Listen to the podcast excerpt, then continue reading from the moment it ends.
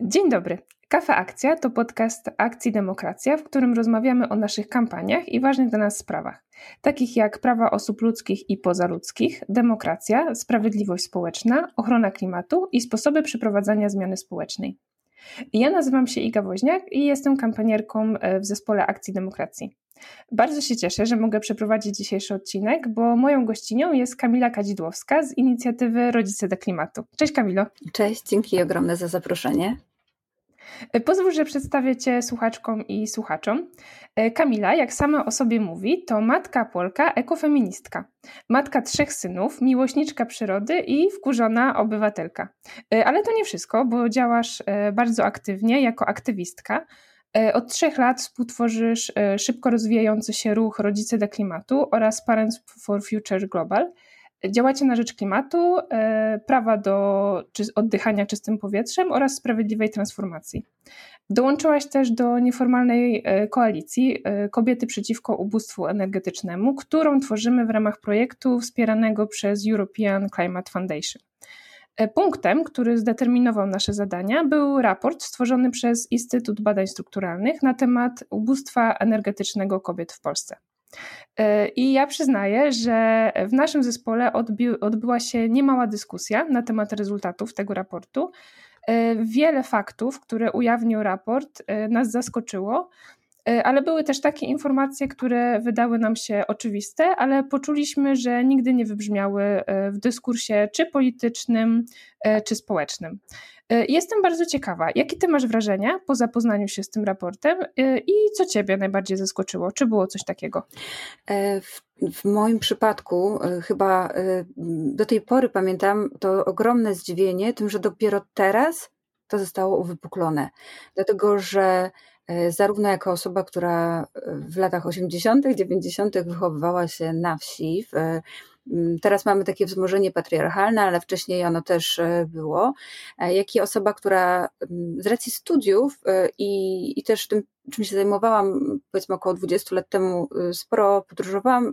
Robiłam też badania w krajach odmiennych kulturowo od naszego, ale też bardzo podobnych. Miałam takie wrażenie, że to jest oczywiste, że ten problem ubóstwa energetycznego, może jeszcze wtedy tak zgrabnie nie nazwany, ale ma twarz kobiet ma twarz kobiet, zwłaszcza matek i zwłaszcza kobiet starszych. E, I to jest taka spirala, która tak naprawdę napędza mm, się wzajemnie, to znaczy te czynniki związane właśnie z, z, z, takim instrumentalnym podejściem do e, roli kobiety, kobiet, e, a także czynniki związane choćby z luką płacową i no i oczywiście z kondycją środowiska sprawiają, że tak naprawdę im mm, gorsza jakość środowiska, im bardziej widoczny e, kryzys klimatyczny i zmiany klimatu wcześniej, tym bardziej to zjawisko ubóstwa energetycznego kobiet jest e, widoczne. Więc moje zdziwienie było ogromne, że dopiero teraz e, to zostało w takim dyskursie uwypuklone. Wydawało mi się po prostu jakoś tak podświadomie, że już to wiemy i to był też taki ogromny e, impuls dla mnie do działania, że, że, że, że trzeba skoro już wiemy i to zostało zbadane i powiedziane, to teraz te rozwiązania bardzo intersekcjonalnie, ale ale trzeba adresować, no właśnie, już wiemy przede wszystkim do kogo. E, I to, co jeszcze zwróciło moją uwagę, to było może też nie tyle to, że chodzi o kobiety, ale bardziej właśnie o osoby, które pełnią funkcje opiekuńcze względem innych osób.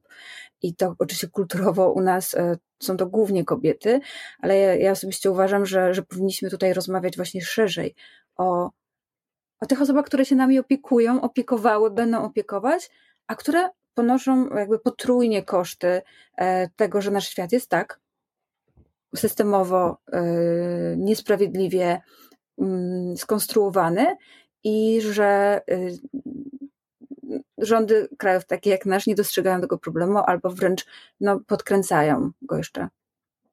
E, tak, tak jakby stworzyliśmy grupę niewidzialnych osób, tych osób, które opiekują się innymi e, i ich nie, nie zauważamy tak. i nie bierzemy pod uwagę w tym dyskursie.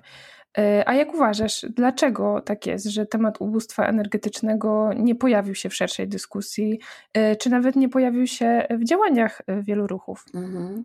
Zastanawiałam się nad tym i ostatnio też miałam takie doświadczenie podczas bardzo oficjalnego spotkania też w gronie międzynarodowym z osobami zajmującymi się problemem ubóstwa energetycznego w krajach Unii Europejskiej.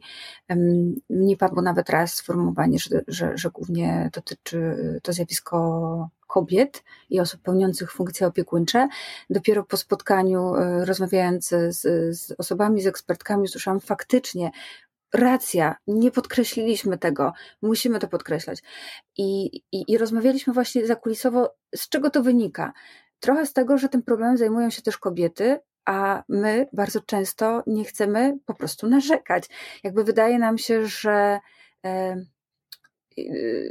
też jakoś tak kulturowo, będąc na różnych etapach naszego życia, e, też zawodowego, e, staramy się bardzo ekspercko podchodzić do spraw i na wszelki wypadek nie naciągać pewnych faktów. Tutaj chcemy mieć to absolutnie e, zbadane, potwierdzone, żeby nam nikt nie zarzucił, że, że jako kobiety jesteśmy roszczeniowe. I mhm z jednej strony właśnie to, to wydaje mi się, że, że, dlatego tak trudno jest nam e, zwracać na to uwagę, bo ten problem dotyczy w dużej mierze właśnie nasz, naszych matek, e, czy, czy, czy, czy, czy, czy osób, e, no po prostu kobiet, m, które doskonale też e, znamy, e, a z drugiej strony, no to oczywiście też podejście do e, gospodarki, do wzrostu wykładniczego zupełnie pomija te kwestie nierówności społecznych wynikających też z różnych ról społecznych i tu naprawdę niełatwo jest się z tym tematem przebić e, też w mediach. Brakuje, tak, brakuje tak naprawdę no, przekaźników tych informacji.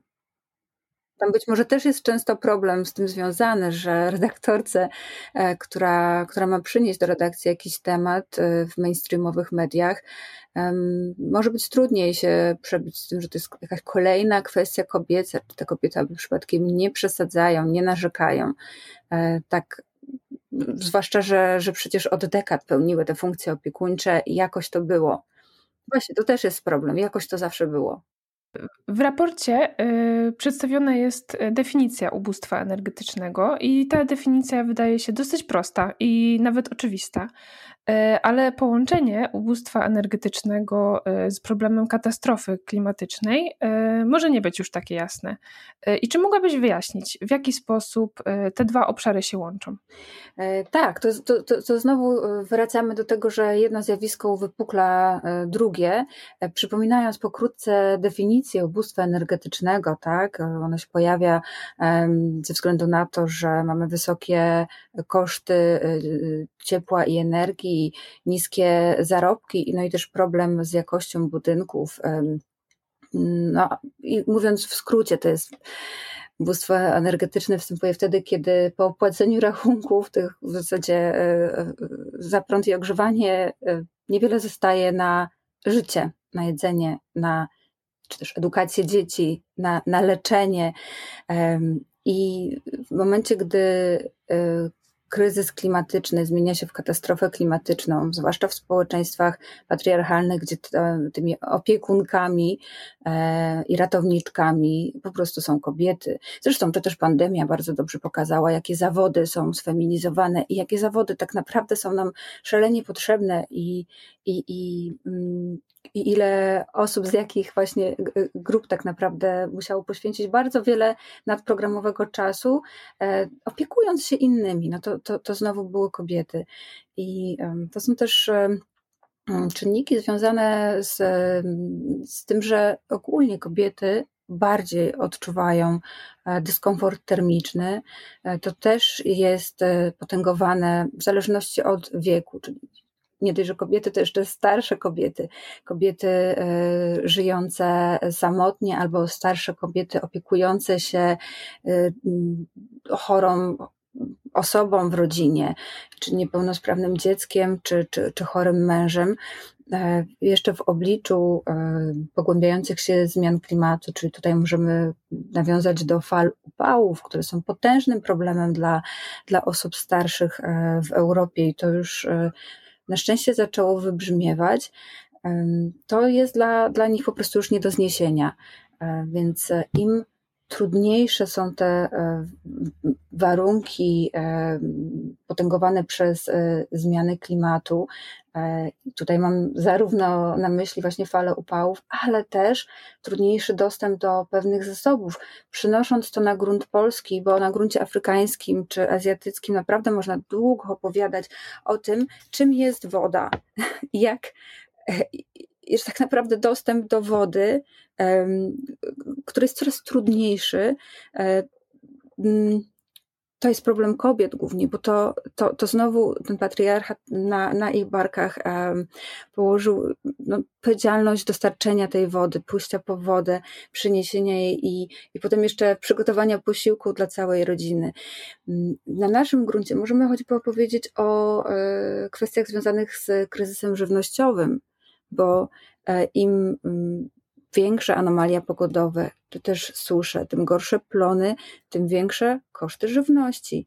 I, i znowu, mm, jeszcze bardziej przybliżając to do tego, co widzimy i znamy, e, pójdźmy na bazar i zerknijmy na e, osoby, które tam są.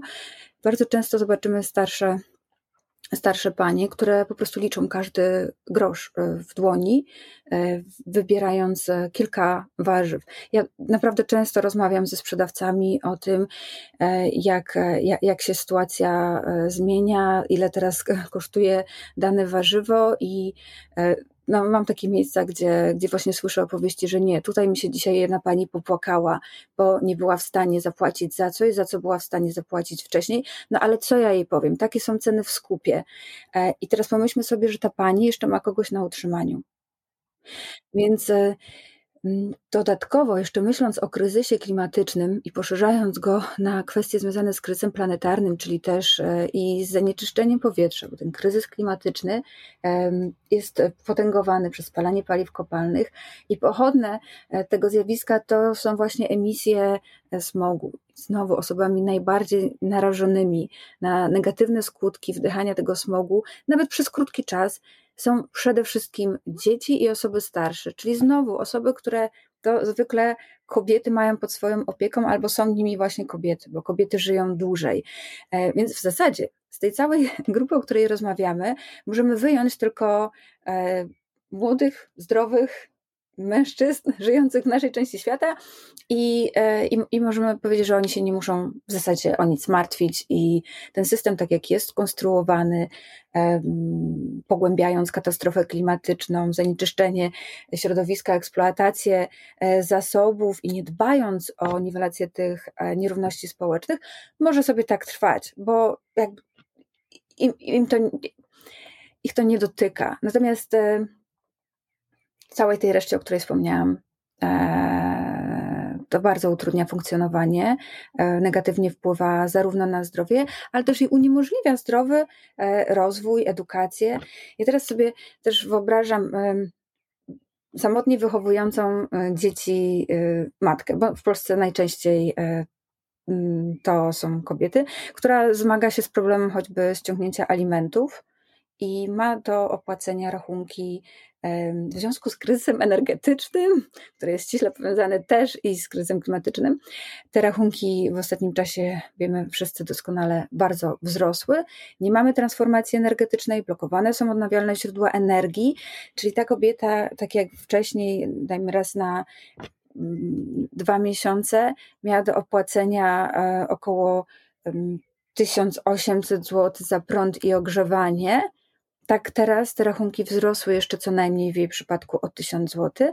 Jak ona ma, e, mm, jakby za, za, co ona ma przez miesiąc wykarmić e, dzieci i siebie, nie mówiąc już o tym, żeby, e, żeby, żeby zapewnić odpowiednią mm, opiekę zdrowotną i edukację też osobom, za które jest odpowiedzialna. Więc mm, bardzo ważne jest to, żebyśmy zaczęli w końcu u nas też systemowo patrzeć na, na te problemy, na problem ubóstwa energetycznego w połączeniu właśnie z kryzysem klimatycznym i energetycznym, ale też i z tymi nierównościami społecznymi.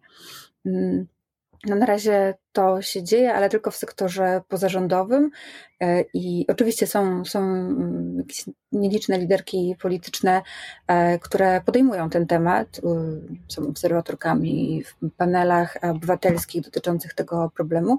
Natomiast e, ten temat nie jest podejmowany tam, gdzie być powinien ostatecznie. Wspomniałaś o tej kobiecie, matce, która opiekuje się dziećmi, e, nie dostaje alimentów, musi o nie walczyć, bo to, co zauważyliśmy e, po przeczytaniu raportu, e, zwłaszcza z fragmentu, który jest częścią z wywiadami z osobami dotkniętymi ubóstwem energetycznym, w tym fragmencie wybrzmiewa to, że te osoby bardzo, bardzo dużo robią, żeby wyjść z ubóstwa energetycznego. Mm, starają się o dotacje, e, proszą o pomoc sąsiadów czy, za, e, czy zaprzyjaźnione osoby, e, osoby z rodziny. Zresztą chyba rozmawialiśmy o tym podczas spotkania koalicji. Czy zauważyłaś więcej takich wspólnych punktów, jakichś zmagań, zwłaszcza właśnie w tej części wywiadach? E, te wywiady mm, mnie bardzo poruszyły. Tak, to jeszcze wracając do pytania pierwszego albo drugiego, faktycznie, jeżeli y, moją pierwszą reakcją mm, była no, ogromne empatyzowanie się z, e, z osobami, z którymi przeprowadzono wywiad. Ja na pewno zauważyłam właśnie tą spiralę i, i, i to potwornie błędne koło, bo już w momencie, gdy udaje się dopiąć rachunki, to, to tak naprawdę problem zaczyna się od nowa, bo, bo przychodzi, przychodzi kolejny, e, przychodzi czas na płacenie kolejnych rachunków. Dodatkowo potrzeby y, dzieci są po prostu ogromne, ale nie dlatego, że, y, że że myślimy o jakichś fanaberiach, tylko mm, naprawdę tkwimy w potężnym kryzysie y, zdrowotnym. To jest nie tylko kryzys związany z pandemią, kryzys też otyłości, ale też kryzys związany z jakością powietrza w Polsce i Powiem tak, 15 maja e, ukazał się raport opracowany przez e, Polski Alarm Smogowy i HIL Polska o ważnym tytule Chorzy na smog. To jest raport podsumowujący właśnie ten ostatni sezon smogowy, e, który jasno pokazuje, że pomimo relatywnie ciepłej zimy, jakość powietrza w Polsce mieliśmy fatalną i tych przekroczeń e, dni smogowych, ilości dni smogowych w porównaniu z tym, ile dopuszcza WHO, tylko cztery, e, w niektórych miejscowościach no, bardzo, bardzo dużo, około 90 nawet. I znowu to wszystko bardzo, bardzo rzutuje na jakość zdrowia, zwłaszcza dzieci, więc ja znam ogromną ilość przypadków, sama jestem takim przypadkiem, osób uwikłanych w, w to, że mm, brak e, transformacji energetycznej i powoduje nie tylko pogłębiającą się katastrofę klimatyczną, ale pogłębiające się problemy zdrowotne naszego społeczeństwa. I i znowu osoba, która nie, nie żyje w związku partnerskim, ale, ale też czasami żyjąc w, w, w związku partnerskim z, z mężem, nie starcza mimo wszystko na dopięcie tych wszystkich rachunków, plus jeszcze zapewnienie odpowiedniej e, e, opieki zdrowotnej, diagnostyki, e, leczenia osobom, którymi się opiekujemy jako, jako rodzice. Więc naprawdę tych przypadków jest multum i podziwiam osoby, które co miesiąc stają na wysokości zadania i jakoś sobie dają radę. Natomiast czasami wręcz brakuje czasu, żeby się zatrzymać i zawalczyć o to systemowo. Dlatego tutaj jest ogromna rola właśnie NGO-sów i aktywistów, aktywistek, którzy poświęcają na to czas, bo, bo te osoby najbardziej dotknięte naprawdę najzwyczajniej w świecie um, nie są już fizycznie w stanie też um, też o to y, zawalczyć na, na, na mm, poziomie systemowym. Y, I pozornie, pozornie jakieś systemy wsparcia są, ale znowu one są punktowe. Y, być może powiemy o tym za chwilę więcej. Obserwuję czasami e, takie sytuacje, że ktoś mówi to weź to jakoś ogarnij, jest program Czyste Powietrze, możesz sobie um, wyremontować dom, e, założyć panele, pompę ciepła i nagle te rachunki, przecież ten problem zniknie. Ale co taka kobieta ma, jak, jak ta kobieta ma skorzystać z takiego programu, jeżeli nie stać się, nie ma tych środków, żeby wyłożyć pieniądze na starcie i zainicjować ten proces, który też jest skomplikowany i bardzo czasochłonny, więc e, dopóki nie będzie takiego właśnie prefinansowania i pomocy, zarówno płynącej ze strony ekodoradców, jak i pomocy społecznej, adresowanej do, do, do, do tych gospodarstw domowych, to e, niewiele się tutaj zmieni. Mówisz o tym, że duża rola jest tutaj NGO-sów, y, że, że ta pomoc, która y, wypływa od państwa, y, okazuje się dość pozorną pomocą. No i właśnie, jak uważasz, jakie działania politycy i polityczki powinni podjąć, by zima nie wiązała się z poczuciem lęku u osób, które już teraz wiedzą, że nie zdołają zapłacić rachunków? Zwłaszcza, że eksperci szacują, że rachunki będą wyższe w przyszłym sezonie. I czy jako rodzice dla klimatu macie jakieś postulaty y, i czy ty personalnie e, e, masz tu jakieś rekomendacje? E, zwłaszcza w, w roku wyborczym, bardzo ważnym roku wyborczym. Czy, czy w ogóle widać jakiś zalążek tematu ubóstwa energetycznego w mm, deklaracjach poszczególnych partii? Trzeba zacząć działać już teraz. I dwa, na pewno nie można dłużej jakby mm, finansować e, paliw kopalnych, bo uzależnienie od nich tak naprawdę potęguje problem związany i z klimatem, i z ubóstwem energetycznym. My, e, dając te pieniądze wszystkim, tak jak to było ostatnio, e, te, te 3000 dopłat do zakupu węgla, tak naprawdę przypaliliśmy pieniądze, które mogły pójść na e, pomoc e, systemową w sięgnięciu choćby po e, środki z programu Czyste Powietrze na termomodernizację budynków i instalacje OZE w gospodarstwach domowych dotkniętych ubóstwem energetycznym, które są możliwe do, do wyłonienia. To półtorej miliona tych gospodarstw. Wyobraźmy sobie, że już, już byśmy mieli tak naprawdę ten problem załatwione. Znaczy, no, wszystkie osoby, które są tym problemem mm, dotknięte, e, odczułyby ogromną ulgę, widząc nagle zupełnie inne rachunki e, i też żyjąc bardziej komfortowo w takich e, docieplonych domach czy mieszkaniach. Więc to jest takie pierwsze rozwiązanie i nasz postulat, prefinansowanie inwestycji w OZE i, i też poprawiających jakość powietrza dla osób dotkniętych ubóstwem energetycznym w 100%.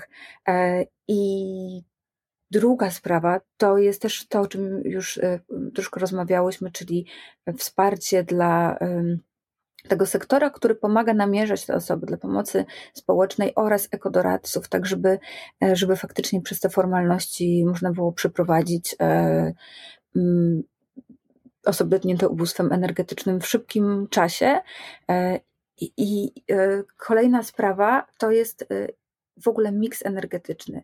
Realizując choćby te dwa postulaty, plus jeszcze realizując postulaty e, feministyczne i walcząc z nierównościami społecznymi, z, z luką płacową, z tą ogromną niesprawiedliwością, że to kobiety, które pełnią funkcje opiekuńcze, rodzą dzieci, zajmują się dziećmi, mają trudny powrót do pracy i też będąc już tej pracy, po prostu zarabiają gorzej niż mężczyźni na tych samych stanowiskach. To jest skandaliczne, że my wciąż w XXI wieku, w kraju, który jest Unii Europejskiej, borykamy się z tym problemem i e, pewnie wszystkiego e, odczuwałyśmy albo odczuwamy na jakimś etapie e, naszego życia.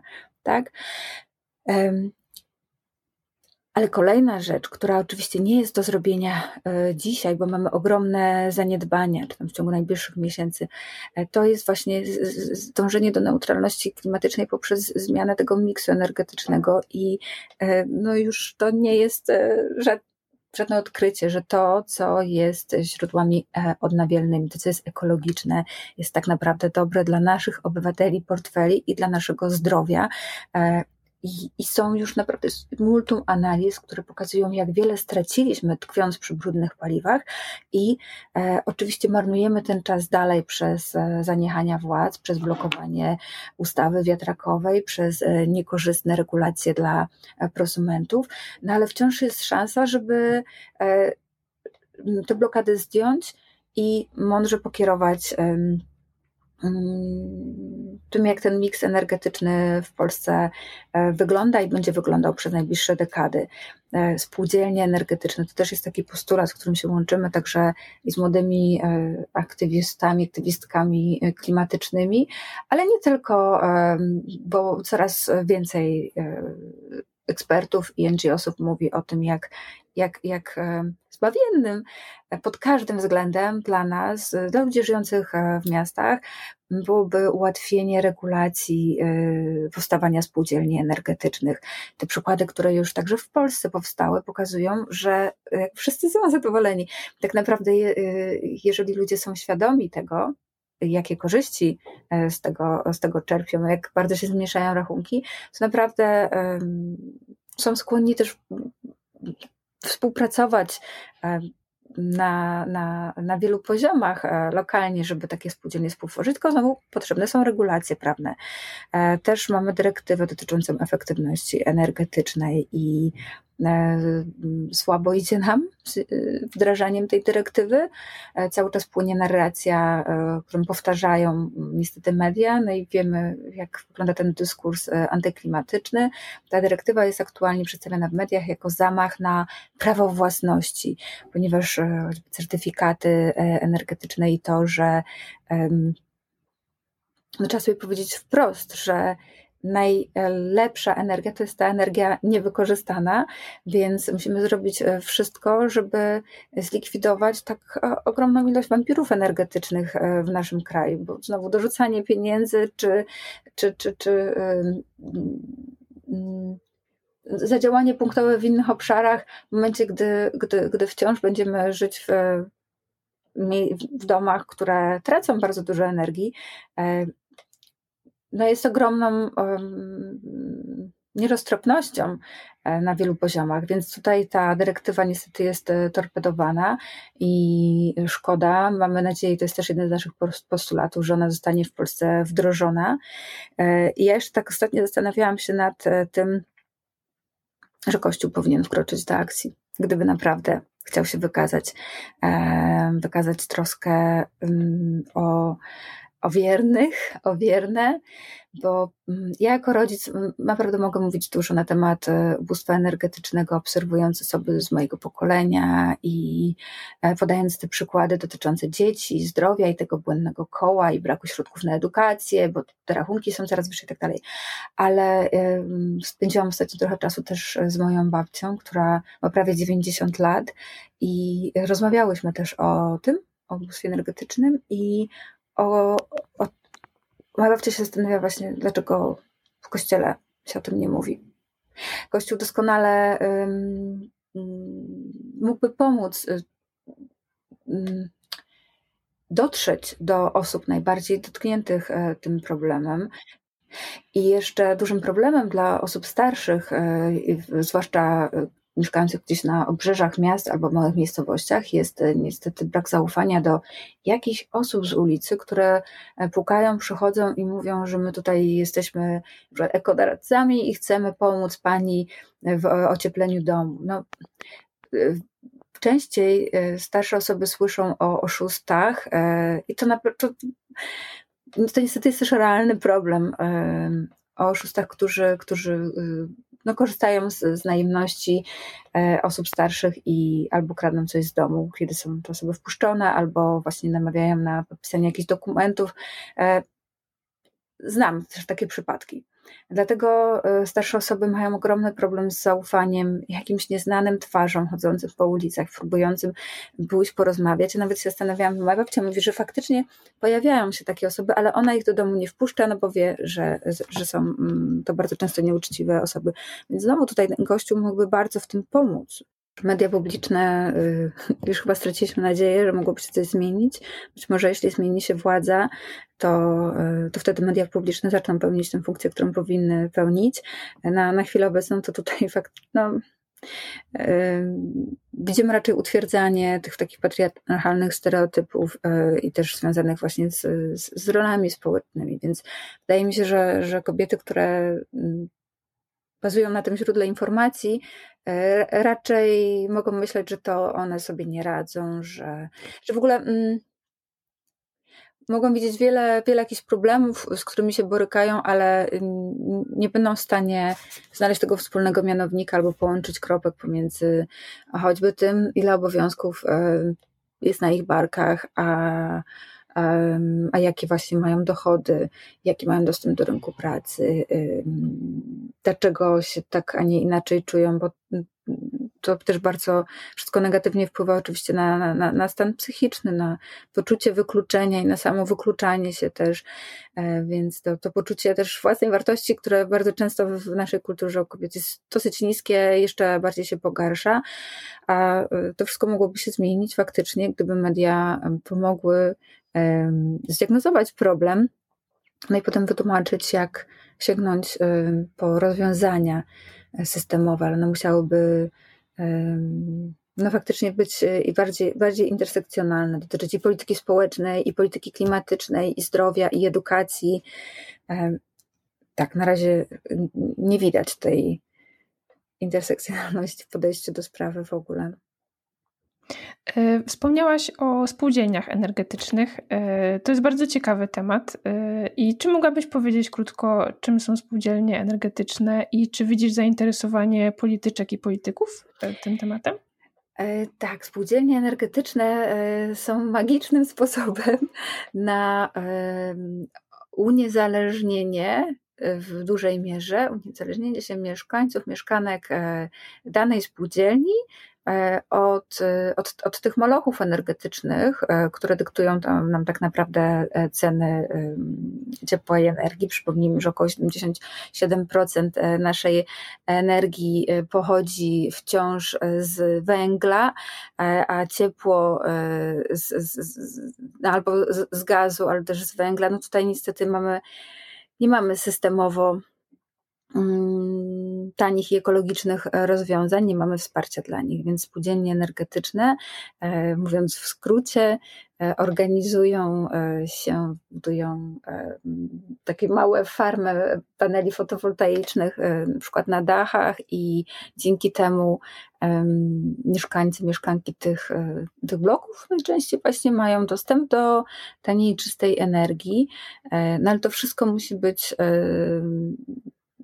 uregulowane prawnie i musi być e, oczywiście dostęp do, do, do, do, sieci przesyłowych. Tutaj potrzebne jest e, no, wsparcie polityków, którzy mają wpływ na regulacje e, w tym zakresie i oczywiście zwłaszcza kobiety z, z różnych partii opozycyjnych, zarówno w szeregach Koalicji Obywatelskiej, Urszula Zielińska, czy, czy w Lewicy, choćby Anita Sowińska, tak, są, są kobiety, które podejmują ten temat, mówią o nim też e, w ruchu Hołowni Polska 2050 ten temat jest e, podnoszony. No natomiast e, zupełnie nie jest po drodze koalicji rządzącej. Mam wrażenie, że, że, że jest on celowo pomijany, nieprzypadkowo.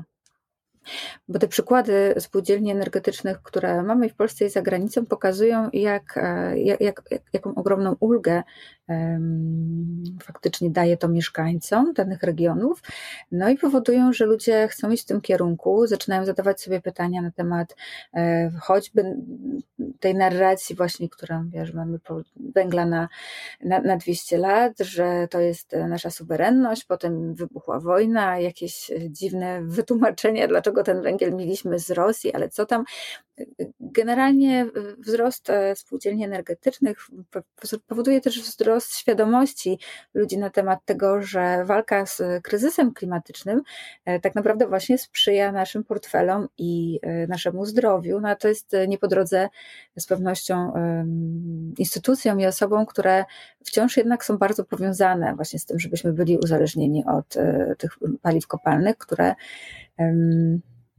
no, już wiemy, e, że, że, że, że nie mogą być e, dużej podstawą naszego miksu energetycznego, a niestety w Polsce wciąż są tak traktowane.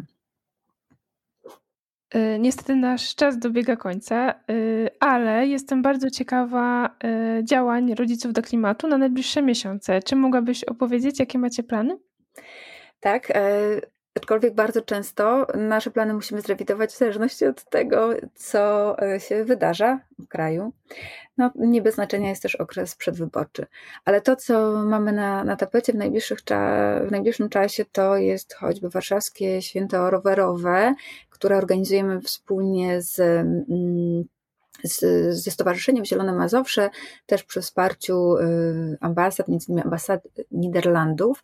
I to wydarzenie mm, mówiąc w skrócie, dotyczy zrównoważonej mobilności, bo e, no może w polskich miastach to się powoli zmienia, ale wciąż jeszcze w Polsce e, rower e, nie jest popularnym środkiem e, transportu do 5 kilometrów, pomimo iż jest to najlepszy środek transportu właśnie na takich, na takich dystansach. I mamy multum przykładów z całej Europy, gdzie ta infrastruktura rowerowa, rozwój tej infrastruktury był też sposobem na walkę ze zmianami klimatu, na adaptację do zmian klimatu, mm, no ale też walkę z, z, z kryzysem zdrowia, ale też zdrowia psychicznego, bo e, przypomnijmy, że zamykając się w tym transporcie indywidualnym, w autach, nie dość, że spędzamy tam bardzo dużo czasu, jakby odcięcie od innych, izolujemy się od świata, nie, nie, nie, e, to jeszcze oczywiście generujemy e, emisje i te niskie, no ale też na, na coś te auta w czymś są napędzane, więc znowu chodzi o mówienie o tym, że możemy, naprawdę możemy zredukować ilość importowanej ropy, bo czy importujemy ją z Rosji, czy z innych kierunków, to nie są, to, to zawsze jest wspieranie kryzysu klimatycznego i bardzo niedemokratycznych um, struktur politycznych. Więc z jednej strony mamy to Warszawskie Święto Rowerowe, które będzie się 3 mm, czerwca w Warszawie i będzie parada rowerowa z, z udziałem też urzędników w garniturach e, i będzie tam wiele warsztatów, ale też i paneli, rozmów z przedstawicielami, przedstawicielkami z różnych części świata, jak, jak ten kultura rowerowa wygląda tam. E, oprócz no, tego, super. tak, cały czas drążymy temat związany z naszą ustawą zainicjowaną w, w Senacie, ta ustawa, już tak roboty nazywamy ją zdrowie dzieci przede wszystkim, dotyczy zarówno poprawy jakości powietrza dzieci w, w przedszkolach i w szkołach, e, jak i poprawy jedzenia w duchu diety planetarnej, e, ale też i infrastruktury wokół właśnie tych placówek i tutaj ważnym punktem są szkolne ulice. E, staramy się promować jak tylko możemy właśnie takie rozwiązania, bo e, dopóki mm, strefy czystego transportu nie, nie obejmą całych miast w Polsce, na Wydaje się, że niestety właśnie konserwatywne środowiska robią wszystko, żeby torpedować e, pomysły wprowadzania tych stref czystego transportu w ogóle. To e, no musimy mieć świadomość, że nasze dzieciaki od, e, przez wiele godzin co najmniej przez pięć dni w tygodniu, e, spędzając czas właśnie w tych budynkach, tak naprawdę e, są narażone na, na wdychanie bardzo szkodliwych substancji tlenków azotu, które na pewno nie sprzyjają ani ich zdrowiu, ani ze zdolnościom poznawczych mm, i to jest już e, udowodnione, więc tutaj w tym obszarze staramy się promować szkolne ulice i działamy też no, bardzo często na, na, na szczeblach lokalnych, w tych miejscowościach, w których, w których mieszkamy. No, Odra, zobaczymy jak, jak będzie sytuacja wyglądała dalej, ale y, działamy tutaj w koalicji też z różnymi innymi NGO-sami, starając się nagłaśniać przyczyny skażenia Odry i e, staramy się oczywiście o to, aby, aby te regulacje, które zezwalają na degradacje środowiska były, były zmieniane, były monitorowane. Też Dużym tematem jest kwestia efektywności energetycznej. Tutaj mamy różne działania na różnych też e, poziomach, ale staramy się mm, mm, właśnie lobbować za dyrektywą w tej sprawie. To jest jakby gotowy dokument, który, który pokazuje nam kierunek i um, najważniejsze, żeby, żeby, żebyśmy zrozumieli, że, że to nie jest przeciwko nam, tak jak to aktualnie jest prezentowane. Myślę, że jeszcze sporo e, takich działań i integracyjnych dla rodziców i artystycznych też się e, pojawi w okolicy e, no, Dnia Dziecka, bo mm, mamy taką akcję Potwór Klimatyczny, baśń o potworze klimatycznym. Ona jest inspirowana przez mamy z, z Parents for Future Global. To jest taka akcja, która zachęca dzieci do rysowania E, potworów, które pożerają ich e, przyszłość poprzez to, że nasi politycy tak naprawdę cały czas uzależniają nas od e, paliw kopalnych i będziemy chcieli, aby rodzice dzieci, które narysują takie, takie kartki, pocztówki z tym, jak sobie wyobrażają takie potwory właśnie, żeby rodzice adresowali te pocztówki do polityków, prosząc, aby politycy podjęli jednak kwestię walki z kryzysem klimatycznym. I tutaj będziemy też zwracać e, uwagę, będziemy też bardziej artykułować kwestie właśnie nierówności społecznych i walki z ubóstwem energetycznym. Więc będziemy, mm, już teraz informujemy, ale będziemy też więcej o tym pisać w naszych mediach społecznościowych. E, I tak jak wspomniałam, bardzo często reagujemy na to, co się akurat dzieje, więc myślę, że może się jeszcze sporo wątków e, pojawić. Zapraszamy wszystkich do współpracy. Kamilo, bardzo dziękuję Ci za rozmowę. E, dziękuję słuchaczkom, dziękuję słuchaczom. Na pewno nie jest to nasza ostatnia rozmowa o ubóstwie energetycznym w Polsce. E, pamiętajcie, że możecie subskrybować nasz kanał i do usłyszenia. Dziękuję bardzo. Do usłyszenia.